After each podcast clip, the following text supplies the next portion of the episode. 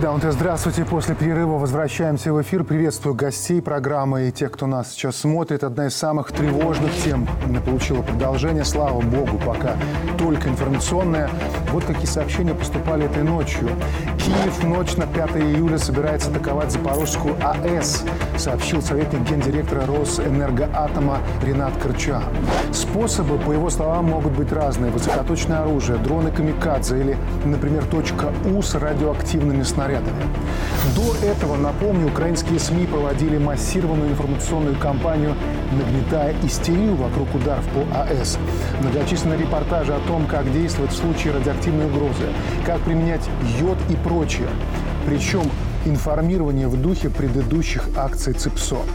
Понимая это, даже в МАГАТЭ не стали подыгрывать и поддерживать украинский сценарий российской угрозы. В самой России тоже отреагировали. Мария Захарова написала в своем телеграме.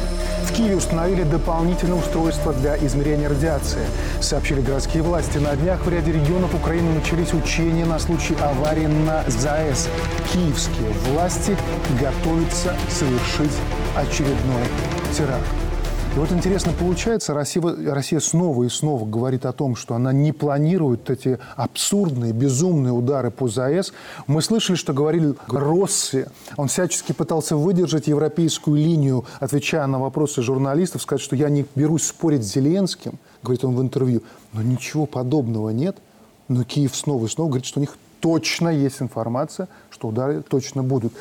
Очередная провокация, Олег Сергеевич, что это? Это, к сожалению, вот, эту, вот эти угрозы и вот эти сообщения, их недооценивать нельзя. Причина очень проста. Усталость мира от войны, усталость самих украинцев от войны. Недовольство, которое растет сейчас в Европе тем, что э, уровень жизни в Европе и угрозы растут из-за поставок оружия и вот этой эскалации, они вынуждают не только киевский режим, но и тех, кто за ними стоит, придумать очередную угрозу, а потом ее осуществить для того, чтобы показать э, вот эту Россию в таком негативном ключе. Ведь все, что происходит, они во всем всегда обвиняли Россию. Взорвали, э, значит, э, одну вот эту станцию. Каховскую. Каховскую, значит, Россия виновата. Э, с, э, уничтожают собственные, собственное население, Россия виновата. Надо сейчас ее обвинить в страшнейшем преступлении, каким-то образом придать новый импульс войне.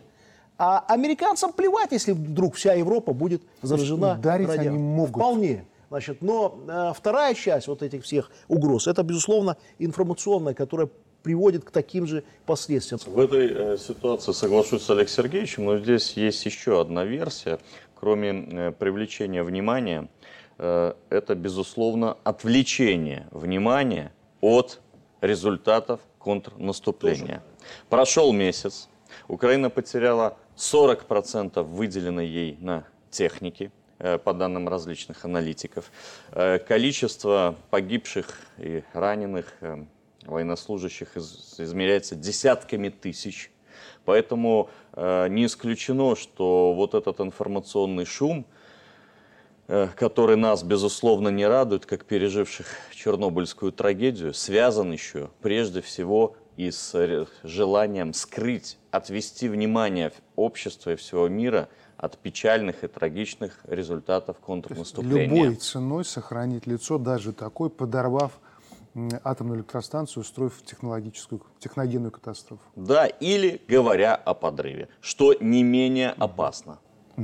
Я вот бы поддержал Юрия. Более того, последние социологические исследования украинского агентства «Рейтинг» подтверждают это. 62% населения имеют либо близких родственников, либо близких друзей, которые погибли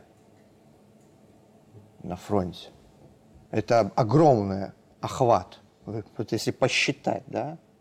Второй момент, э, мы видим, что сейчас закончился, как говорят в ВСУ, первый этап контрнаступления. И этот первый этап продемонстрировал полный провал. И здесь нельзя исключать, что через подрыв э, ЗАЭС, а подрыв э, Запорожской атомной электростанции – это не такое легкое дело, потому что строилось советское время, и были предусмотрены возможности защиты на случай ядерной войны с Западом. То есть это должна быть какая-то специальная операция специальных каких-то сил – подготовленных, которые могли бы это сделать. В случае подрыва ЗАЭС при соответствующей розе ветров киевский режим думает, что он достигнет тех целей, то есть разбить две группировки, чтобы это радиоактивное облако дошло до э, Мелитополя, до Бердянска, и через техногенную катастрофу достигнуть тех целей, которые они не могут достигнуть военными средствами. Мы это видели уже на примере Каховской ГЭС, которую я считаю, что э, подорвали именно ВСУ, киевская страна, потому что э, левый берег Днепра, он на 4 метра ниже правого, и мы видели, что больше всего пострадало. Они будут то же самое пытаться делать, и они сегодня готовят население именно к такому, к такой развязке, и обвинят в этом, понятно, что не себя, а Российскую Федерацию, к сожалению. Андрей Петрович. Я думаю, что тут все абсолютно правы. То есть вариантов может быть очень много, и что там в голове и в больном воображении возникло у этих людей, ну, сказать достаточно сложно. Во-первых, было правильно сказано, это может быть как просто информационное отвлечение, но с другой стороны, мы можем, разве можем исключить действительно подрыв этого всего? Мы видели Северный поток, мы видели да. Каховскую Так ГЭС. самое главное, во-первых, сам по себе подрыв, даже подрыв, не подрыв э, Запорожской АЭС все равно влечет за собой отвлечение внимания, раз, отвлечение сил и средств и так далее и тому подобное. Мы еще до конца действительно не осознали. Было указано о том, что правильно, закончился всего лишь первый этап наступления украинских войск. А для чего подрывалась Каховская ГЭС? Для чего? Для того, чтобы просто, просто для того, чтобы подорвать и создать катастрофу? Вряд ли это кому-то было интересно. Я думаю, что впереди еще ждет второй этап. И вероятнее всего готовится форсирование именно в районе Херсона, и там уже создаются плацдармы, и бои за плацдармы ведутся, и острова уже захвачены украинской стороной, и уже даже Кинбургская коса перешла на чью сторону, мы знаем, и Очаков стал опять действовать как военная база. То есть не все так легко и просто. А создание действительно предпосылок с подрывом Запорожской может создать дополнительные сложности для группировки Каховка и Запорожская атомная электростанция – это тактическая история, либо стратегическая? Тактическая для того, чтобы решить задачи так называемого контрнаступления, либо стратегическая для того, чтобы сделать это выжженную землю, на которой, если вдруг все закончится не так, как планируют Запад и Украина, не доставайся что никому. Это задача в рамках стратегической операции, угу. то есть которая должна будет способствовать ее выполнению. И в этой ситуации, кто действительно сможет преломить, тот и одержит получит успех. Хотя сегодня опять мы должны говорить, еще инициатива один, принадлежит Украине. Еще один момент. Значит, саммит НАТО не надо забывать. Значит, и Украина очень, очень хочет каких-то результатов от этого саммита. А результаты пока не предвидятся, те, которые они ждут. Надо э, повод, например, попросить эти самолеты. Их просят, просят. Вчера сделали заявление. Пока мы не даем самолеты, ждем, как будет развиваться контрнаступление. Нужен какой-то результат. Его нет. Техногенная катастрофа, как бы это страшно ни звучало, это был бы, это был бы тот повод, который бы спровоцировал страны НАТО на более активные действия на Украине, вплоть до тех разговоров, которые уже ведутся в определенных кругах, особенно Польши, о введении какого-то контингента якобы миротворческого, миротворческого на территорию Украины. Э, тут важный момент. Есть ощущение, что россияне, э, вот э, словами вот этого советника гендиректора Росэнергатома, тем, что дали поздно вечером вот этот комментарий о том, что есть такие планы, как минимум сорвал готовность Украины именно ночью нанести этот удар. То есть конечно, нельзя, нельзя конечно. снимать со счетов. Такая озвучка планов э, всегда делает определенную корректировку.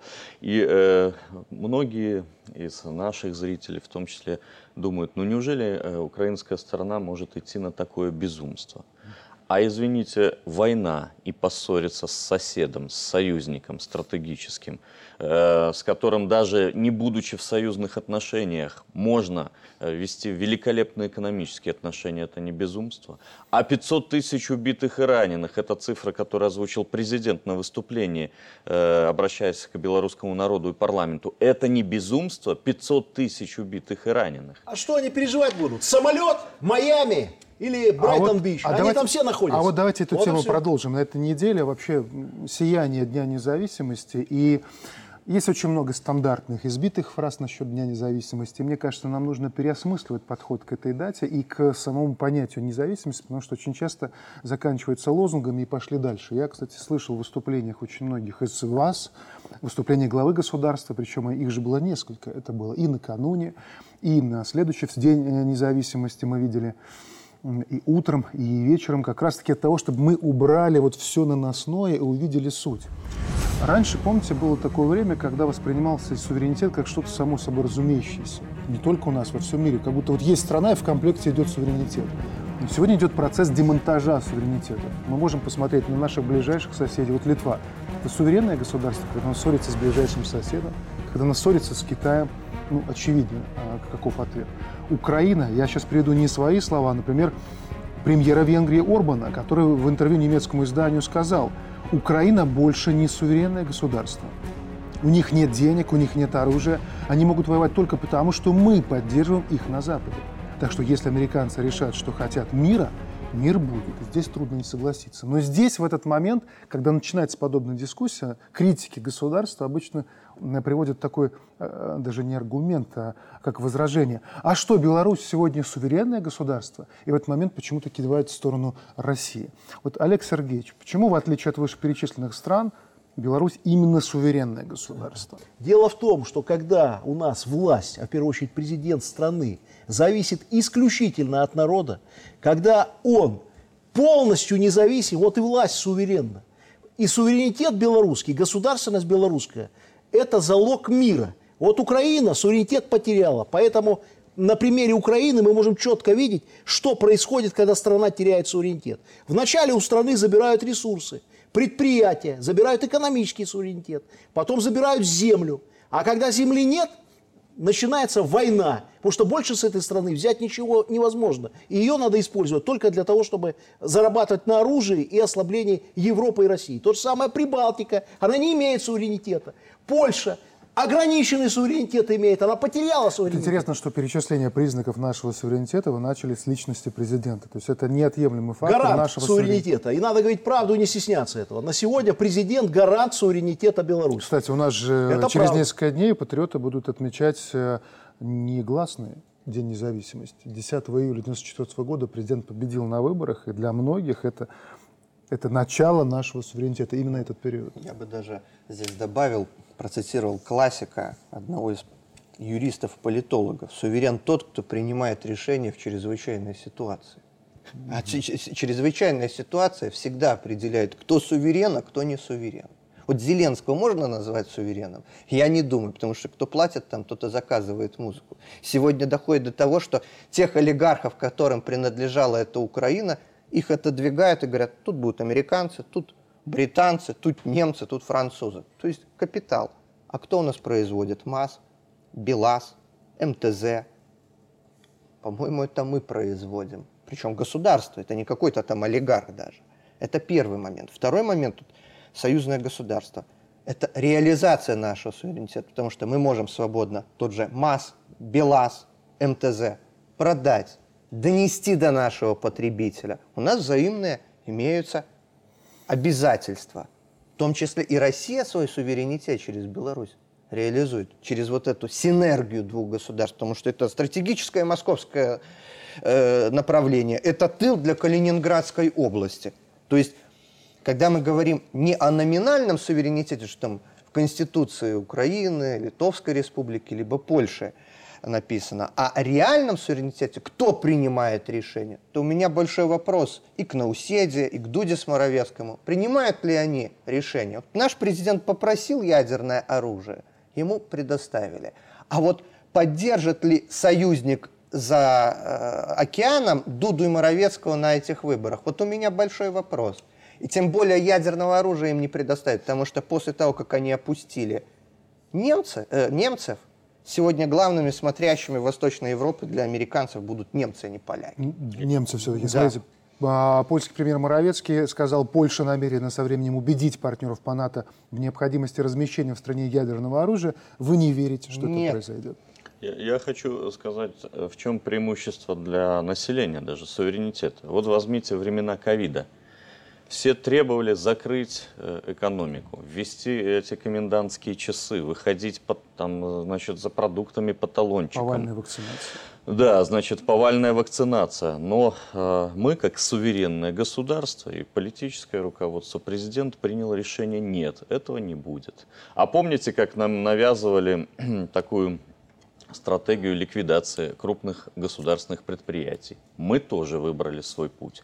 У нас есть информационный э, суверенитет. И те, кто говорят, что мы э, будто являемся сателлитом э, Российской Федерации, я приведу такой пример что российские ресурсы информационные, которые проводили враждебную политику по отношению к нашей стране и народу, были отрезаны от нашего информационного поля. То есть вот и это подтверждает, что мы информационно суверенны. И сейчас мы находимся еще на пути очень важного технологического суверенитета.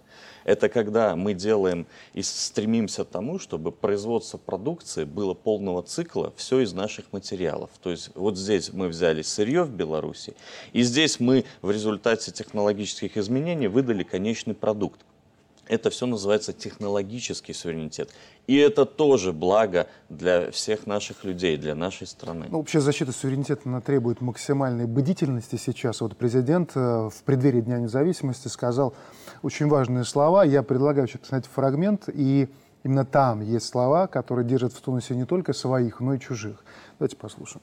Если государственность, независимость, территориальная целостность, безопасность наших народов окажутся под реальной угрозой, мы даже не раздумывая ответим адекватно. Не испытывайте наше славянское терпение и свою судьбу. Сейчас стало модно говорить про центры принятия решения. Так вот, координаты этих центров нам до миллиметра известны. И позавчера они четко и ясно определены и утверждены мною на военных картах. Надо садиться за стол переговоров и начинать выстраивать новую систему безопасности в регионе. Я давно к этому призываю. И давайте мирно созидать во благо наших народов. Ясно и четко. Во-первых, конечно, я согласен со всеми, что наша независимость, суверенитет, он определяется того, как мы решаем свои задачи через призму национальных интересов.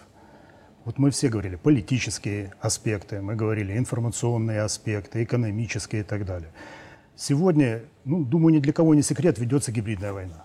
Она ведется именно фактически во всех этих сферах. Но пусть она будет хоть трижды, хоть десять раз гибридной, но только чтобы она никогда не переросла в горячую фазу. Если это будет, заговорят пушки, если это будет действительно горячая фаза, мало не покажется никому. Это затронет каждую семью. Мы не та огромная Россия, которая представляет собой одну седьмую часть суши, где можно решать вопросы в одном регионе, а в другом регионе об этом, об этом будут видеть только по телевизору. Для нас это проблема всенародная. Поэтому глава государства правильно сказал. Сегодня важным становится то, что мы должны ежедневно быть готовы к, готовы к защите своего мира и в том числе суверенитета. Ядерное оружие – это оберег нашего суверенитета? Это вне всякого сомнения оберег. То есть посмотрите, как формировалось. Мы никогда никому не угрожали. До 2020 года, я думаю, ну, более мирного государства по отношению к своим соседям, я думаю, было трудно найти даже у нас на нашей части континента. Вот. После 2020 года, когда железный занавес стал опускаться прежде всего от западных наших и южных наших соседей, мы поняли – что нашему суверенитету действительно очень серьезно угрожает не только из внутреннего контура, но и из внешнего контура. Те вопросы, которые мы решали путем создания конвенциального оружия, они на данный момент уже недостаточны. Вы посмотрите, как происходит милитаризация всей Европы. Фактически утрата суверенитета той же самой Литвы или Польши, оно уже априори произошло. На территории той же самой Польша размещается более 10, вот сейчас открылись еще две дополнительные базы Соединенных Штатов Америки. Это что, суверенитет? На территории Литвы сейчас на данный момент в трех местах строится это под Вильнюсом, под Шеляле и под Шауляем еще три военные базы. Для чего? Причем они эти строятся, эти базы на территории Литвы, фактически уже в обход Конституции. Когда глава МИД Габриэлис Лансбергес говорит о том, что ну, давайте теперь будем не, рота... не на ротационной основе принимать сюда американские и немецкие войска, а на постоянной основе, полностью перечеркнув то, что записано в Конституции. А ведь это глава Министерства иностранных дел. Как мы должны на это реагировать? Когда только вот сегодня, буквально вот в нынешнее время на нашем направлении проводится более десятка учений. Что, о чем это говорит? Это говорит лишь только о том, что идет наращивание потенциала. Ядерное оружие, что Соединенные Штаты пока в пяти странах разместило, тайно разместило, в отличие от нашего открытого возвращения его сюда. Так сейчас проходит его модернизация. То есть вот эти ядерные боеголовки Б-61, там первый, третий и так далее типа, которые свободно падающие, сегодня заменяются на планирующие управляемые 12 типа. А куда должны деться эти первого и третьего типа боеголовки? Здесь очень успешно начинает выступать Польша по каким-то вопросам. Они четко лавируют, понимая свое такое, ну, незавидное геополи- геостратегическое положение. Находясь, с одной стороны, между такими региональными гигантами, как Германия и Россия, а с другой стороны, между такими, знаете, идеологическими и территориальными Ну, вот противниками. Петр сомневается. Сейчас, сейчас, сейчас. Сейчас Петр сомневается, что э, Моровецкого услышат в НАТО с его просьбой привести в страну ядерное оружие. А вы как считаете? Так вот, смотрите, самое главное. Польша старается это сделать. Почему? Потому что она понимает, что после того, когда было введено, возвращено тактическое ядерное оружие в Беларусь, все ее замыслы по использованию своих группировок войск, они по сути обнулились. И логично они говорят, они видят, что они теряют именно тот свой статус гегемона внутри этого самого. И поэтому они требуют, дайте нам ядерное оружие, чтобы мы опять подняли свой статус, чтобы мы опять координировали все эти действия, которые... Но Соединенные Штаты прекрасно понимают, что эти высвободившиеся боеголовки, если отдать туда, то Карибский кризис номер два будет 100% гарантирован. А самое Потому что- главное, самое главное, что Польшу никто спрашивать не будет вообще. Не Польша будет принимать решение, будут ядерные боеголовки или нет. И что он там обратился, не обратился, это ерунда. Еще важный момент по суверенитету. Суверенитет сегодня спасает, белорусский суверенитет спасает Европу от войны. Беда же в чем Польша и Литвы? Поляки, литовцы, они что, хотят воевать? Да никто воевать не хочет. Ни один человек, вот пройти по улицам, ты хочешь войны? Нет. Сумасшедший хочет войны. Но беда, что их спрашивать не будут. Беларусь суверенна, поэтому мы принимаем решение. Поэтому, как бы они ни кичились, они прекрасно знают, если Лукашенко с трибуны говорит, мы никому не угрожаем, нам война не нужна. Эти слова значит правда, потому что Лукашенко ни от кого не зависит. Если завтра президент Литвы выходит и говорит, мы не хотим войны, мы не хотим воевать с Беларусью и Россией, а кто тебя спрашивать будет? В этом беда и риск сейчас войны. Завтра команда Соединенных Штатов Америки и Польша и Литва кидается в войну, как Украины. А что, украинцы хотят воевать? Ну, есть националисты эти там, э, радикалы, отморозки. А большинство украинского народа жить хочет, детей растить, в школу ходить, кушать нормально, экономику развивать. Это базовые человеческие потребности. Это большинство людей этого хочет. А когда нет суверенитета, война. Вот почему Беларусь спасает Европу от войны. Тем временем, пока украинцы хотят того, о чем сказали вы, президент их государства, Зеленский, решил сыграть по-крупному, очевидно, потому что в преддверии саммита НАТО, который на следующей неделе состоится, его главная ставка на то, что Украину надо принять в НАТО. Посмотрите, что он говорит. Он призвал Байдена пригласить Украину в НАТО на грядущем саммите в июле. Президент США, говорит Зеленский, поддерживает наше будущее в НАТО, но приглашение сейчас стало бы огромным мотиватором для украинских солдат. Очень важно, чтобы Украина получила приглашение сейчас. Причем до этого вот чтобы передать накал страстей, а, замглавы офиса Зеленского Игорь Жовка рассказал, что Зеленский не поедет на саммит НАТО в Вильнюсе, если ли- лидеры стран Альянса не проявят мужество, то есть если они не примут Украину в НАТО. Вот это говорит о том, такой вабанк Зеленского, говорит о том, что уже нервы не к черту, или он, наоборот, хладнокровно реализует те задачи, которые перед ним поставлены. Украина в НАТО. Насколько это вообще реально сейчас? Ну, Украина в НАТО, я не думаю, что в саммите будут решаться эти задачи. Я думаю, что уже каждый знает, Это что тоже же будет, информационная история, результат. отвлечь Конечно. от контрнаступа? То, что туда привезли Неудачно. уже морковку для Украины, это однозначно, чтобы как ослика повезти его дальше. Это что? Ну что, вот те же самые самолеты, о которых мы говорим. Дадут? Я думаю, решения будут приниматься, скорее всего, там. И те же самые атакнсы, и те же самые самолеты. Я думаю, какие-то решения именно по усилению Ну, вот ваша версия, дадут они самолеты все-таки? Я думаю, дадут.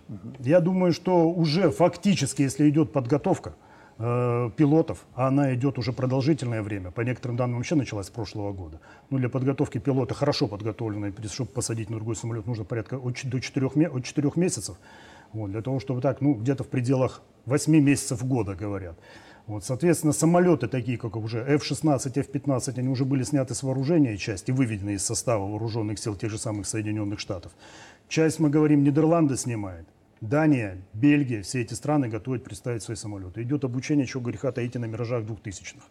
Вот, это опять-таки туда и Шторм Shadow, и все остальное. То есть те средства уже поражения, которые даже уже на сегодняшний день используются Украиной, они еще более эффективно будут использоваться именно с применением авиации. Но самое главное, почему не, не, не приносит успеха это контрнаступление, которое называют, которое, конечно же, контрнаступлением не является, это наступление в чистом виде. Это прежде всего то, что украинская сторона не может завоевать господство в воздухе, не может завоевать огневого превосходства и не может изолировать район боевых действий.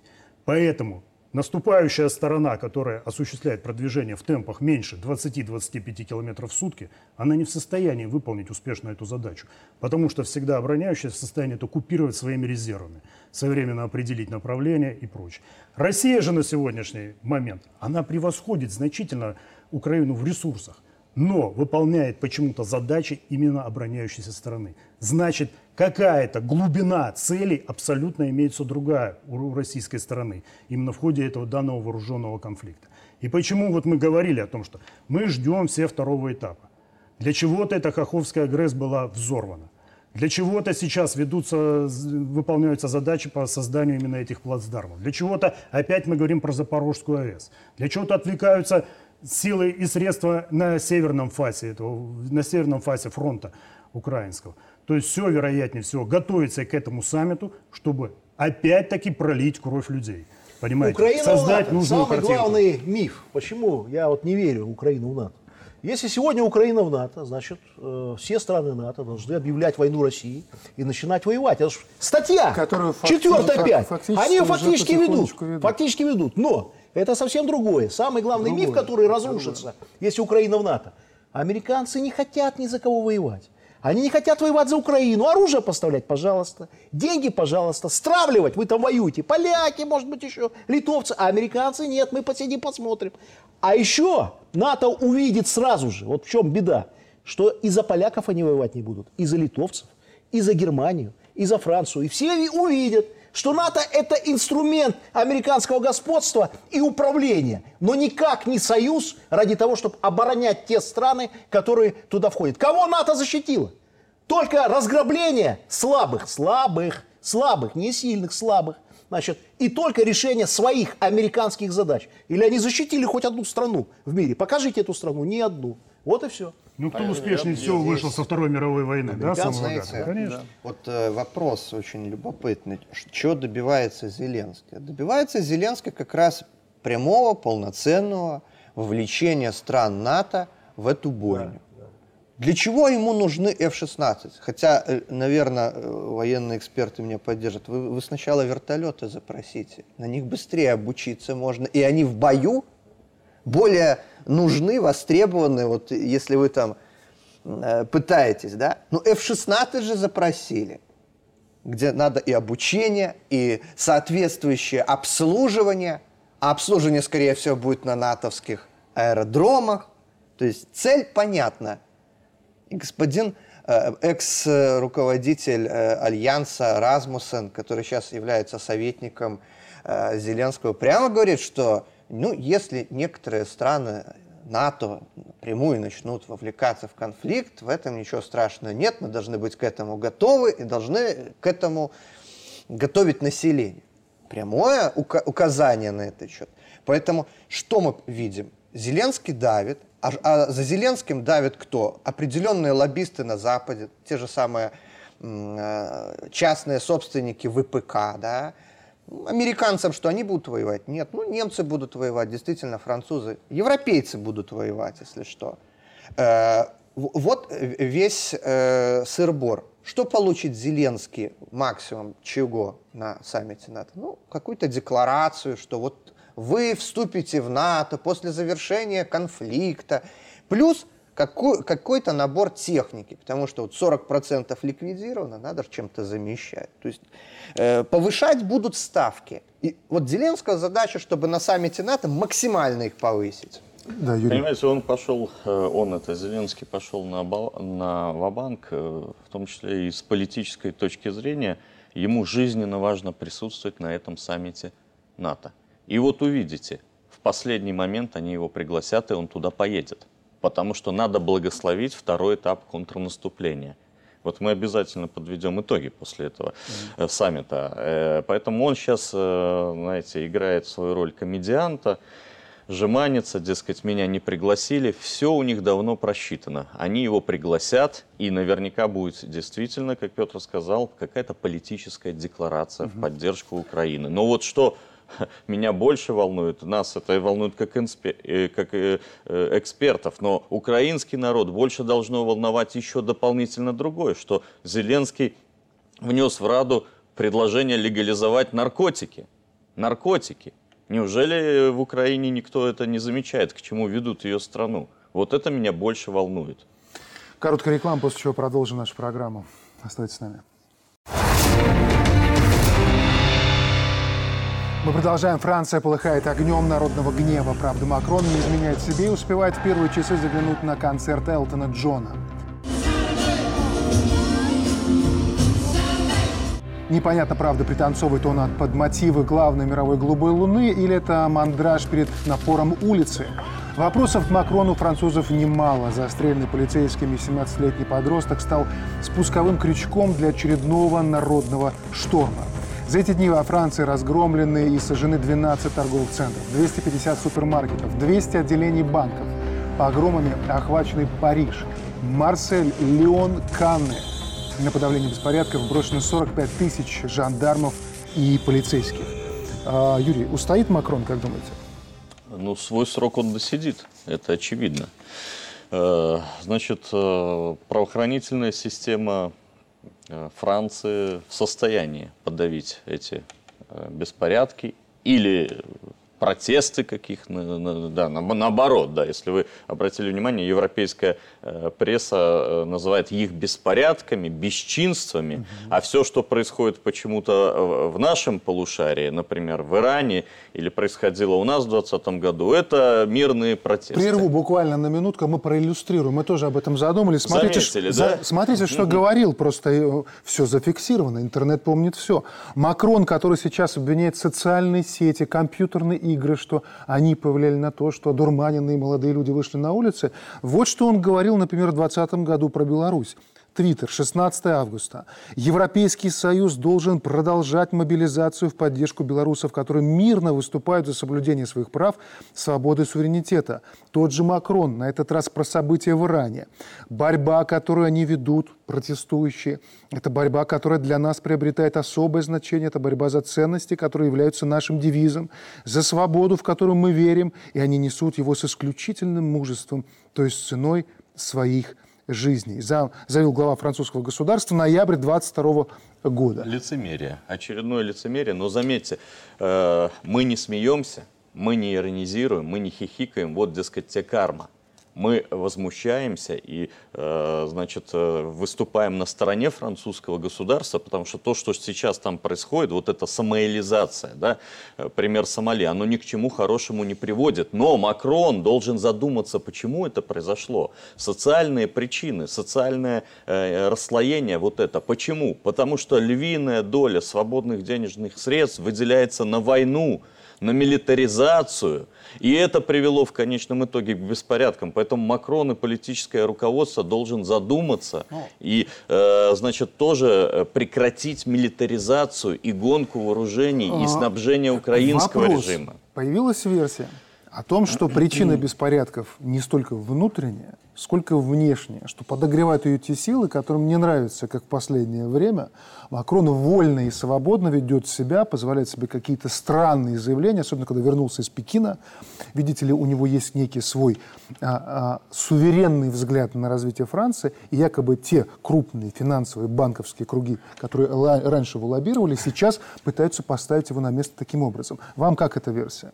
Э, абсолютно не исключаю такую версию. Более того, э, мы все понимаем, что э, в условиях гегемонии сейчас, точнее попытки англосаксонского мира обеспечить на западном полушарии полную гегемонию, они используют эти внутренние факторы значит, благодаря своему внешнему воздействию. То есть, но, понимаете, все равно внешнее воздействие должно на что-то опираться. Безусловно, на, это безусловно. Должны быть какие-то У Макрона э, таких линии, да, хватает, э, должны быть какие-то разрывы. И вот э, если бы Макрон и, значит, французское политическое руководство не плясала под дудку вот этого мирового гегемона, а занималась внутренними проблемами, прежде всего социальными, то это бы не вспыхнуло. А дальше будет еще хуже. Вот что мы хотим от Европы? Вот белорусы, что мы хотим от Европы? Чтобы Европа была суверенной и независимой. Была бы она суверенной и независимой, жили мирно и спокойно. Вот глядя на то, что происходит во Франции, у меня только один геополитический сразу вывод. Европа, очнись и займись собственной страной. Европа сегодня больна. Больным легче управлять.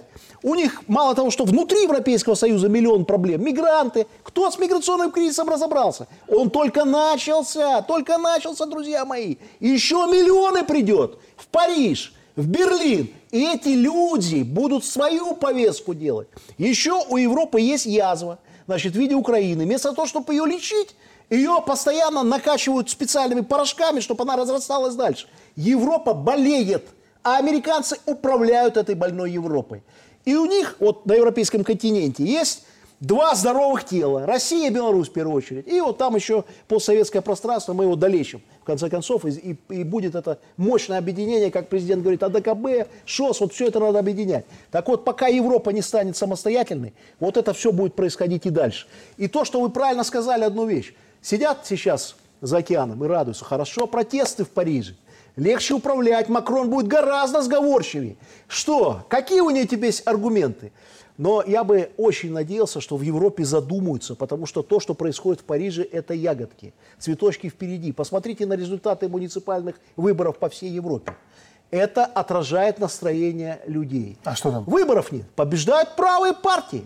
Они, значит, причем есть и радикально правые где-то вылазят. Вот это то, для Европы то, ничем хорошим не закончится. в Бельгию, в Швейцарию, это просто зацепило или там тоже есть те же да, процессы? там такие же проблемы. Просто Франция, почему, почему Франция?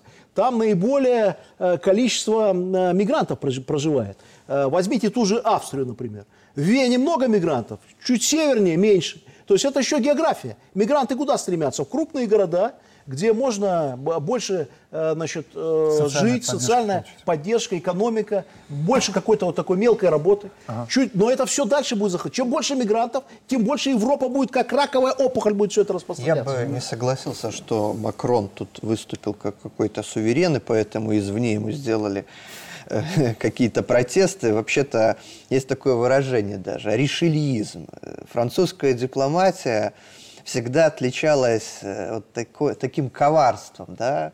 Ну, Макрон сейчас играет такого хорошего полицейского, да. Привет, я тут за переговоры, разговаривайте со мной. Ну, наверное, британский премьер-министр плохого, злого полицейского играет. Ну, э, Вспомним, как их кинули на э, подводные лодки. подводные лодки. Это первый момент. Второй момент. Причина всех протестов в той системе политической, которую выстроили, ну, начиная, наверное, с ухода Жака Ширака. Вот.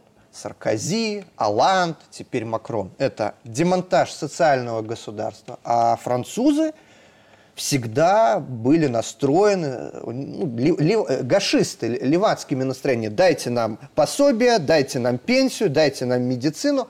Макрон что? Пенсионная реформа, э, приватизация государственных предприятий, сокращение страховых выплат. Он проводил конкретные неолиберальные реформы, ну, фактически шоковую терапию. Ему население ответило. Второй момент, вот мигранты тоже – за момент уже сколько лет они проводят вот эту, э, по-другому не назвать, тупую миграционную политику, у них выросло огромное гетто, сегодня только по официальным данным около 10% населения Франции это мусульмане, которым ближе законы шариата, нежели Французской республики, которые живут в очень плохих условиях, которые захватили целые районы, куда страшно ходить простым французам, и которые все более и более доминируют. То есть социальное, этнические, религиозные противоречия, они рвут Францию, они рвут Европу. И поэтому, э, ну, да сидит-то понятно Макрон, мы э, никогда не увидим, что какое, какая-то революция снизу сегодня в западном мире победит. Ее забьют, если а что. Но угу. что будет после, у Липен какие рейтинги сегодня? Когда-то говорили, что вечный кандидат номер два. Да? Сегодня у нее рейтинги выше 40%. А Зимура еще взять, да? И вот вам, пожалуйста, кто будет после Макрона? У политтехнологов, вот этих элиток западных, очень сложная задача кого-то посадить своего после Макрона. А, давайте ближе к нам сейчас. Вот, Андрей Петрович, я объединю два вопроса. А, они все-таки связаны, как, несмотря на то, что на первый взгляд кажется из разных областей. Вот мы говорим сейчас про Францию, Украину, про государства, которые не могут сегодня в полный голос заявить о своей позиции. И понятно, что э, этот процесс уже начался, объединение с единомышленниками. И мы видим, что значительная часть мира, значительная, больше, чем миллиард западного мира, объединяется в новые союзы. В новые, они были созданы ранее, но сейчас новые по прочтению, по целям и задачам. Одна из них – Шанхайская организация сотрудничества. Очень мощный и перспективный блок. Вот накануне мы видели а, онлайн-заседание государств Шанхайской а, организации сотрудничества, там выступил наш президент. Я сейчас предлагаю небольшой фрагмент а, послушать, а потом сформулирую вопрос. Эффективно противостоять Беларусь активно продвигает идею глобального развития. Последовательно выступаем как за создание большого евразийского партнерства со странами, с которыми у нас уже сложились тесные отношения. Китайской Народной Республикой, Индией, Пакистаном, Ираном, нашими партнерами СНГ, так и запряжение форматов Евразийского экономического союза, ШОС и БРИКС в широком контексте. Вот, вот мы с вами наблюдаем, вот первую часть программы об этом говорили, одна часть мира, я назову старая часть мира, она вот продолжает замешивать вот этот адский свой котел, как столетиями, там, как вот пиратский свой метод, да, вот э, разделяй и властвуй, поджигай и старайся управлять этим хаосом. Есть вторая часть мира, которая сейчас говорит о том, что нам нужно объединяться, становиться на ноги и выстраивать новую архитектуру мира. Но это очень амбициозная задача, в том числе для нас, для Беларуси, которая требует колоссальной политической воли. А как с практической точки зрения вы видите нас в ШОС, архитектуру нового мира и вот все те моменты, что составляет контекст того э, времени, в котором мы это все делаем сейчас? Вот вы понимаете, мы иногда пытаемся логически обосновать какие-то, ну, не совсем понятные вещи. Вот в том числе, вот, например, с протестами во Франции, как в данном да, случае, которое было. Страна, Франция, она сама по себе вообще страна извечных протестов. Вот. И президент, который попробовал примерить на себя мундир Шарля де Голля, к сожалению, натолкнулся Обречен, на да? такие же абсолютные проблемы, с которыми столкнулся он. И вот о чем мы говорим. Да, мир действительно делится. Почему мы говорим, что мы пытаемся искать логику? Посмотрите, протесты не выдвигают там абсолютно вообще никаких требований. Мы, правильно было, Петр сказал о том, что, посмотрите, Францию кинули. Кинули с подводными лодками. Но кинули ли ее только с подводными лодками? Или создание мир действительно становит, начинает приобретать совершенно другую форму? Почему ее кинули и что же там образовалось? Вы посмотрите, создается мощнейший такой блок, как Аукус. Хотя на сегодняшний день в Аукусе нет ни одного документа, который мы официально можем прочитать, за исключением соглашения по МАГАТЭ, по тому, что будут поставляться атомные подлодки да, в Австралии. Сейчас часто мы начинаем говорить глобальный север и глобальный юг. Ну почему-то смотрим на это с точки зрения только Всемирного банка, как он это видит. Развитые страны и не совсем развитые страны. Но опять-таки, для чего нужны подводные лодки Австралии, в которую не могли поставить, поставить Франция? Почему туда включены только англосаксонские страны? И очевидно, что образуется пояс, который должен отрезать глобальный юг от глобального севера. То есть там появляется Антарктида, и охранником этой Антарктиды становится никто иной, как Австралия. Опять-таки проблема с глобальным северным. Там мы можем посмотреть на Северный морской путь, на развитие. Там. А смотрите, как идет обмеление. Действительно, часть земной суши на севере и все остальное, как они говорят. То же самое и таяние ледников и прочее все остального. То есть он и географический, и политический мир начинает меняться. И логично, что сегодня мы еще и по-старому пытаемся смотреть, а где эти полюса связаны с Западом и Востоком. Абсолютно логично наше государство ищет союзников. И то, что мы сегодня стремимся в Шанхайскую организацию сотрудничества, это показатель того, что мы выбрали четко восточный вектор. То есть мы сегодня себя относим больше к восточному миру. К восточному миру не в плане, не в плане там, психологического, а в плане строительства действительно своей государственности и суверенитета. Если западные страны, у ними есть надорган, который решает все их проблемы, то те органы, которые создаются сегодня в этих структурах, как Шанхайская организация, как УДКБ, вот. Там эти структуры, они больше носят совещательный характер, где каждый имеет абсолютно равные права. И мир, вы правильно сказали, он сегодня поделился. Сегодня, вот вчера, Иран был принят в, Шанха, в Шанхайскую организацию сотрудничества. Это огромный шаг, это, безусловно, укрепит эту организацию. Это укрепит и тот самый Иран, который настрадался от этих санкций неимоверных от всего западного мира. Вот. То же самое касается и нас. Мы должны вступить в эту организацию с одной целью. Прежде всего, чтобы исключить изоляцию нашу. Мы должны найти поддержку в рамках чего? С одной стороны, это укрепление наших экономических связей, логистики и все остальное. Но там же посмотрите, для чего создается главная шанхайская организация сотрудничества. Для противодействия экстремизму, терроризму, сепаратизму и прочее. Что вчера сказал Син Цзиньпинь, очень важные слова, да? что мы должны нашей организации против, противопоставить себя, прежде всего, цветным революциям. И именно сегодня экономическая составляющая, политическая составляющая вот этого Востока, она становится камнем преткновения для Запада, который эти цветные революции распространяет. А давайте к этому добавим еще фразу, которую вот присутствовал Олег Сергеевич, я знаю точно, и Петр Сергеевич. На той встрече с президентом были там и силовики, и политологи, и журналисты.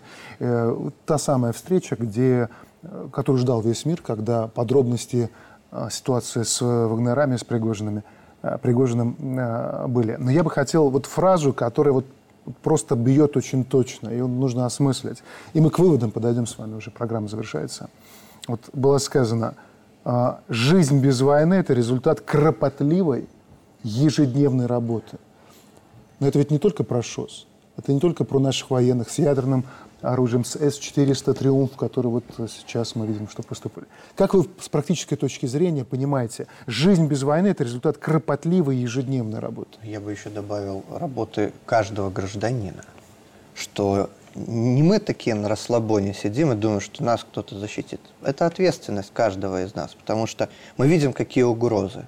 Пытаются, вот как раковая опухоль, влезть в наше общество, использовать каких, какие-то элементы и подорвать его изнутри. Они этого не скрывают.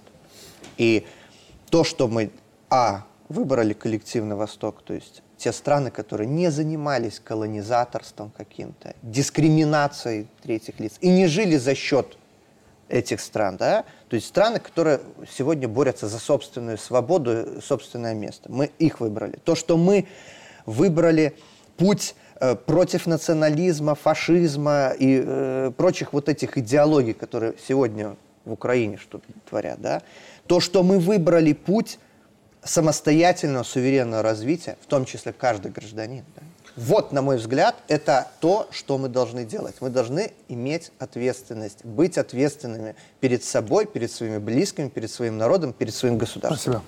Ничего не дается в этой жизни просто так. Когда развалился СССР, Та же Украина была в более выгодных условиях, чем Республика Беларусь. У нее был больший потенциал, по большому счету. Да и другие страны постсоветского пространства имели немало. Когда мы сейчас ездим по миру, а я как депутат, работающий в Международной комиссии, общаюсь с очень многими людьми, они завидуют нам. Они говорят, вы единственная страна постсоветского пространства, где не разделили людей по национальному признаку, религиозному. Вы победили не одну цветную революцию. Но все это не просто так. Не потому что менталитет такой белорусский, как вот иногда говорят, белорусы мирные люди, они поэтому у них все хорошо. Нет, это результат труда. Это результат того, что в 1994 году нам повезло с президентом, потому что с 91 по 94 год наша страна шла по такому же пути, как и Украина, ровненько. А в 96-м, когда в Верховном Совете хотели сделать госпереворот фактически, мы бы пошли хуже, чем Украина. И таких периодов у нас было очень много. Мы не развалили армию, это же не везение, мы этим занимались. Мы не уничтожили силовые структуры и спецслужбы. Разве это везение? Нет, это работа. Мы не продали предприятия, а сохранили экономический суверенитет. Это везение? Нет, это результат труда и осмысленных решений. Мы не продали ни клочка земли, по большому счету. У нас все принадлежит белорусам. Это разве везение? Это труд. Поэтому для того, чтобы сейчас сохранить мир, как говорит президент, для того, чтобы обеспечить будущее внукам и детям, посидеть не получится. Надо пахать. Вот так я понимаю эти слова. Спасибо. Юрий. Вы знаете, независимость и суверенитет – это очень дорогие вещи. И мир – это очень дорогая вещь. И э, то, что у нас сейчас э, мир, то, что Беларусь не вовлечена в военные конфликты, более того, выступает э, значит, наше высшее политическое руководство э, настоящим миротворцем, призывая все стороны к какому-то компромиссу, это очень, э, как сказали предыдущие эксперты, очень большой труд. Но этот труд, он будет гораздо эффективнее, если все мы будем объединены в этом труде. Ценить этот труд и каждый на своем участке – поддерживать вот эту тенденцию. А почему это очень дорого, я приведу на простом примере. Например, страна-содержанка, Польша, получила за 6 лет 100 миллиардов евро от Евросоюза. Всяких, э, из разных программ Евросоюза 100 миллиардов евро. В день, я посчитал, разделил на количество дней, посчитал, получилось 45 миллионов евро в день. Это я говорю, почему эти цифры привожу? Чтобы наши телезрители, наши э, телезрители, наша благодарная аудитория понимала, насколько трудно быть независимым и суверенным. И э, если кто-то где-то на бытовом уровне говорит, а вот там где-то чуть лучше живут, таким надо дать и по рукам, и привести аргументы. Да, они живут лучше, может быть, в чем-то, в каких-то э, моментах, но они не независимы. А мы независимы, мы суверенны, мы не страна-содержанка, и поэтому мы должны благодарить э, и президента прежде всего, и все высшее политическое руководство за то, что вот эти идеологические нарративы, суверенитет, независимость, территориальная целостность, информационный технологический суверенитет, они прочно стали фундамент нашего государства. Спасибо. Ну, во-первых, очень тяжело было себе представить, что 2-3 года назад Европа станет одним из самых небезопасных мест в военном плане. Мы говорили про учения, про развертывание группировок, мы говорили про специальную военную операцию, про те бесконечные цветные революции, которыми сегодня сеют везде. И глава государства не случайно эти произнес слова именно в присутствии военных при вручении погон. Эти слова были произнесены именно для того, чтобы показать, что для военных людей, прежде всего, ответственность определена, задачи поставлены, и каждая армия, любая армия мира должна выполнить две основные свои функции, которые на него возлагаются. С одной стороны, это сдерживание агрессии, что мы сегодня сделаем, а второе, не дай бог, это непосредственное ведение боевых действий. И поэтому, еще раз говорю, сегодня как никогда от военной организации государства зависит сохранение мира. Поэтому задачи и акценты перед главой государства были четко расставлены. Спасибо. Напоследок, вот э, коротко, но мне кажется, это очень важно. Вот эта формула «жизнь без войны» как результат кропотливой ежедневной работы – предмет осмысления не только для нас. Вот, например, как об этом пишет известный российский историк и публицист Андрей Фурсов. Кстати, недавно э, вышло интервью с ним, смотрите на нашем YouTube-канале. А мысль такая. Главная борьба нашего времени будет именно в этом. Люди хаоса и люди порядка. Люди хаоса внутри одной страны, одного общества будут так или иначе, вольно или невольно толкать ситуацию к деградации, маргинализировать среду, в большинстве случаев под чутким руководством хозяев дискурса. Соответственно, главное, что может сделать каждый на своем отдельном участке реальности, привносить в него порядок и устойчивость к этой хаотизации. Так что еще раз, жизнь без войны – результат кропотливой ежедневной работы. На сегодня все. Счастливо.